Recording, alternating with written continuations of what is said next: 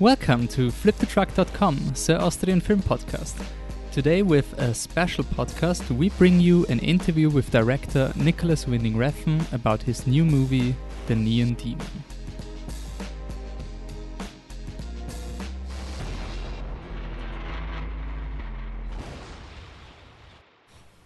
So, hello everyone. A quick note uh, regular listeners will know that this podcast usually is in German. So, this is the opportunity for you to marvel at my great Austrian English accent. Um, the reason for this is that um, we had the chance to interview director Nicolas Winding Refn uh, for his new movie, The Neon Demon, which had premiere at the Gartenbau Kino Wien. The interview was conducted in a group of journalists, so there were multiple people asking questions, and I only recorded the director's responses and then re recorded the questions at home.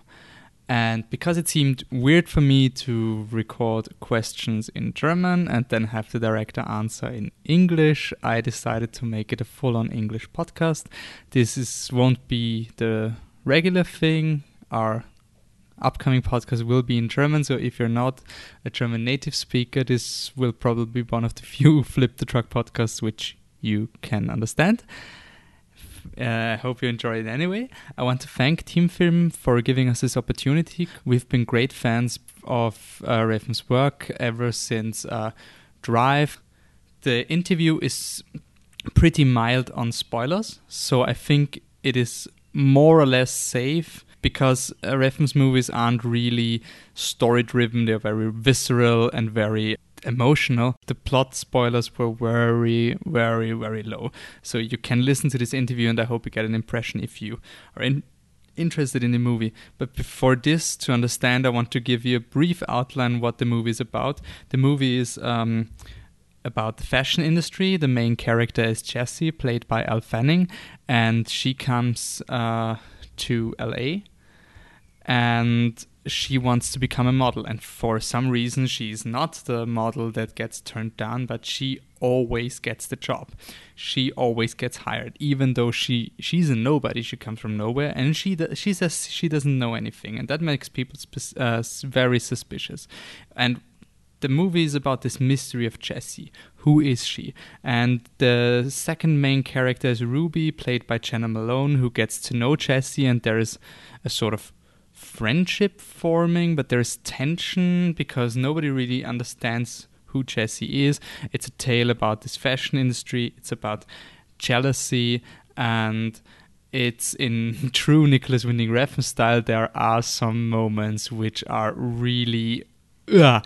So, fair warning, and now I hope you enjoy our interview with director Nicolas Winding Refn. A thing that's interesting about your movies is that they are not plot driven. They are very emotional. There's no clear good versus evil. They seem more like sensual experience, and which is a very personal approach to filmmaking because the characters don't represent how you think the world should look.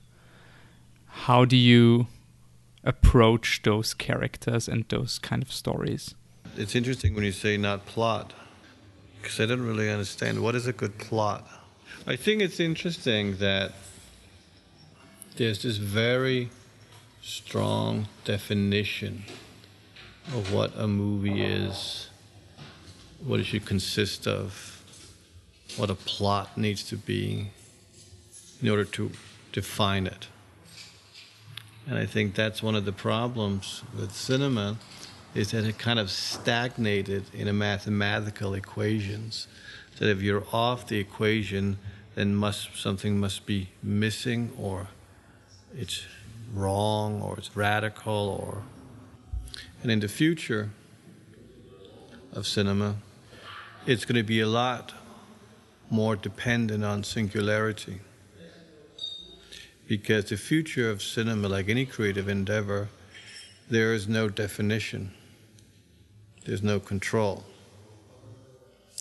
it's more about what you stand for and what you do. And that future is the ocean of the digital invention, which is very, very exciting. You once compared Drive to the story of a knight, and Only God Forgives you compared to Greek stories. What stories would you compare the Neon Demon with? Well, it has that very much like the, it's a very classical structure of a star is born, you know, like Dorothy coming to the wizard, or maybe this time Dorothy is the actual poison.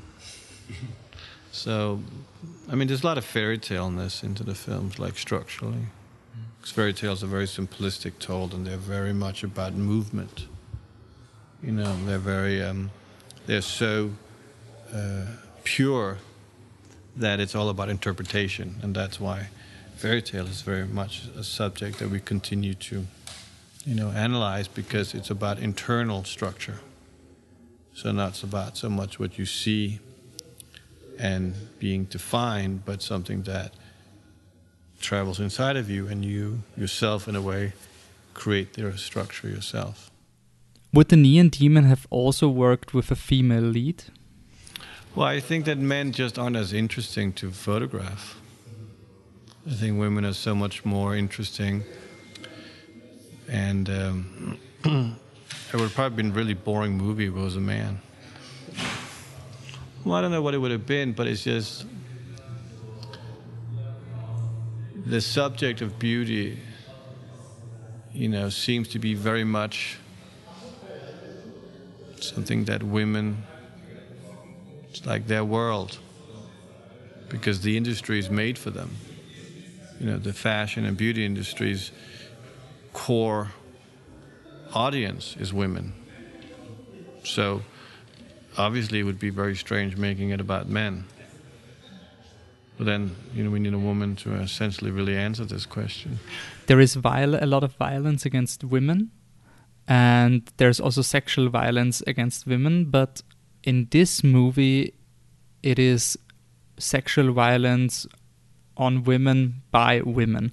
Was this always part of the movie, or did this crystallize while making the movie? Uh, it kind of developed more in a way, especially because of the Jena Malone character. And Jena Malone, as an actress, was able to really introduce that side of it. That I, that you know, even from a male point, was almost kind of like not really understandable in the beginning. Because female sexuality, in terms of us being threatening violence to other women, is, uh, is very intimate. And, um, but once, as an actress, that she showed that she could portray that and I could see that happening in front of my eyes, I was like, then now you are the antagonist. You know, and everyone else, all the other characters except Jesse needs to now change because it's going to be you and Jesse through the whole movie. But I think actually Jesse is the poison and everyone else is the victim. I think it's something that feeds their jealousy. I don't think people are born jealous. I think they're jealous because of seeing or feeling something that they desire, that they want.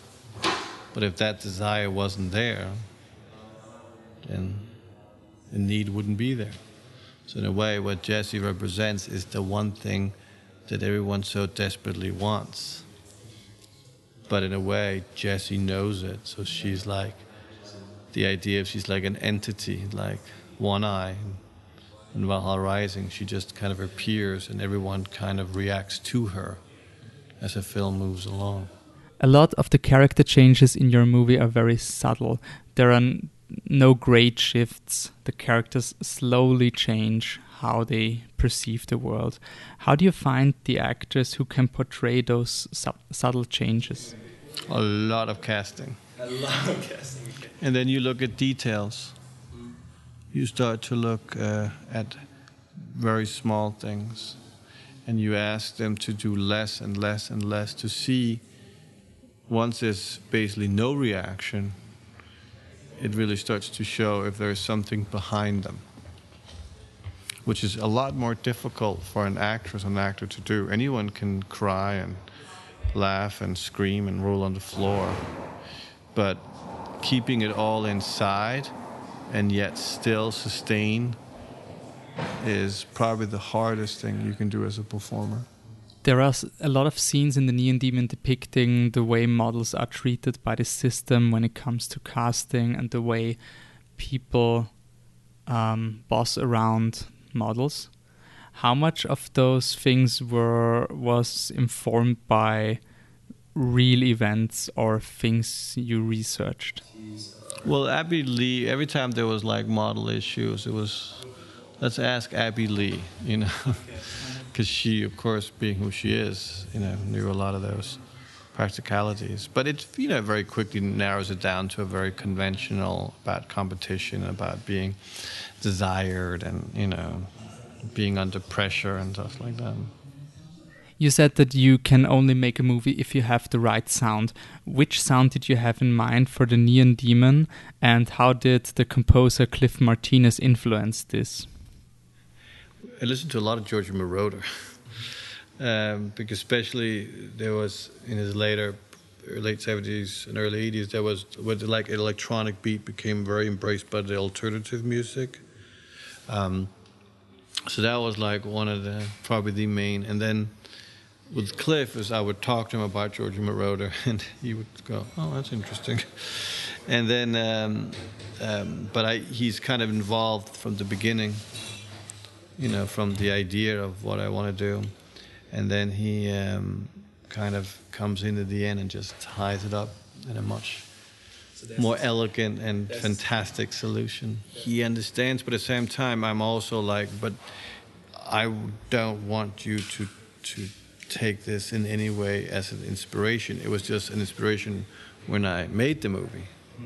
Now you have to kind of make your own of everything. And he always comes up with the best solutions in the end. You know, it's a very easy collaboration. You know, it's very fluid and it's very intimate and it it's it, it's um, it's very it's like I know that his music very much contributes to the film's qualities. So it's like I'm always looking forward to. I wonder what Cliff is going to come up with. When it comes to your movies, you have frequent collaborators like uh, composer Cliff Martinez or your editor Matthew Newman, but you frequently change the cinematographer. In this movie, um, the cinematography is done by Natasha Braier. Uh, is this important for you to change some people behind the scenes to have a fresh voice for each movie? Yeah, I mean, I think that it's. Uh, so, I mean, that's a good analysis. That I, there are two people that I always keep, kind of like with the band. Yeah. and then uh, I like to to uh, um, use different photographers or production designers because that helps to mix up uh, what used to be and to make it into something yeah. else. How did you choose your current director of photography and how did she influence the movie in terms? Uh, did she come up with the triangle symbol which is prominently featured in the movie? Um, well, she probably doesn't want to hear this, but it's because she was the only one who would work for $3,000 a week. and then she was in a very she hadn't done a lot of movies so which I hadn't seen. Okay. So I'd only seen a, com- a short, like a Olympic commercial she had done, which was great. And I couldn't. Every everyone else was like, like were either too expensive or things like that. But it actually turned out to be the best thing because okay. I think that Tasha is so much responsible for how the film turned out. The way that it works is that I would. Uh, uh, framed the camera, and then she would light it, and then we would you know, talk a little bit about it. But the simple came from this idea I had of the triangle, but in neon. There's something very, of course, esoteric about it, and uh, was giving me a tarot reading every weekend when I was making the movie, and so there's a lot of tarot in that whole defining. But there's something very, both eccentric, like very, you know, there's something very beautiful about a triangle, and there's something very satanic about the triangle. So it became like the symbol of the neon demon. The violence in your movies is always very intense, and compared to other directors, where you get you are at first very shocked, but then you figure out the shtick, and then you get desensitized. Your violence always hits home. You're always un- uncomfortable when watching the movies how do you approach the violence in your movies that it still has this extreme effect? Com- for example, why? How do you manage it that we cringe the moment Keanu Reeves threatens Elle Fanning in a scene? I just the more you sexualize violence, the more terrifying it becomes because then on one level you're both excited by it and repelled by it. Yeah, making violence cartoonish is like watching a cartoon. It's fun for a little bit of time, but if you repeat it, it becomes very, um,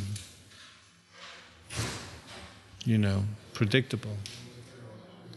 But if you sexualize it, it speaks to the subconscious, and therefore the violence becomes more terrifying. When it comes to the violence in your movies, you had uh, legendary filmmaker Gaspar Noé give you advice in how to depict the head smashing in Drive, which was very, very real. And there's also a lot of comical violence in the Neon Demons in your other movies. How do you choose to portray the violence? Because sometimes it's real, sometimes it's hyper real. And you also said that you're a great splatter fan. So how do you walk the line when to portray it in this direction and when in the other direction? Uh, I don't really know how to answer that. I, there's not like a like oh here's a. I just think the more you sexual, I mean, the, I mean Gaspar's head smash in Irreversible is just so magnificently designed. And sitting in that setting and combining it with a very violation, sexual violation of a man, is of course makes it much more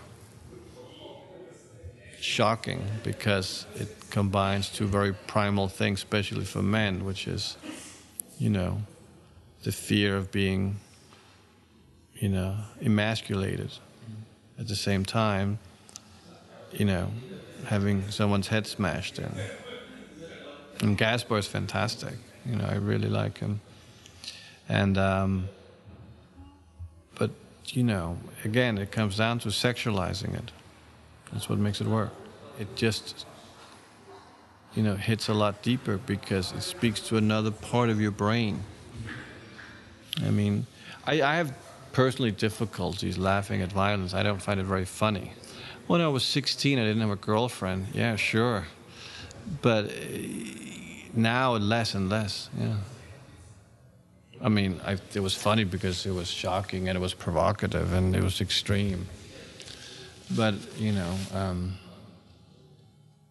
I don't know. I, I maybe just because I'm getting older and I have children and I get much more boring and irresponsible. In the Q and A, you emphasized the importance of finding your own voice to find singularity. How did you find your voice, and what advice would you give filmmakers how to find singularity? I think that it's normal walking into any kind of art form thinking that if I just try to do what everyone else did, I'm going to be, you know, going in that direction. The only way to sustain singularity is first to try everything that can possibly go wrong. Because then you understand the uh, mechanics of creativity. And then it just boils down to one thing make films based on what you would like to see.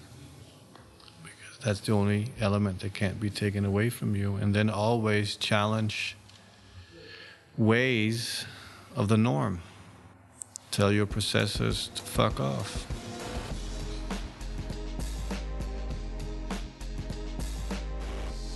Okay, thanks for listening. That was our interview with director Nicolas Winding Refn. Uh, I hope you enjoyed it. We thank again Thimfilm for giving us the opportunity to interview him. There is there will be an upcoming special podcast with uh, a Q&A which was held at Gartenbau Kino about the Neon Demon, but it is spoiler filled, so we wanted to lead with the interview where there are no spoilers and then give you the Q&A when the movie gets released in Austria next week. And then there will also be a movie podcast about the Neon Demon, but it will be in German. If you want to follow us, flip.truck.com, facebook.com slash flipthetruck, flip underscore the underscore truck is our Twitter handle, and I hope we hear each other soon in one of our next podcasts. Bye!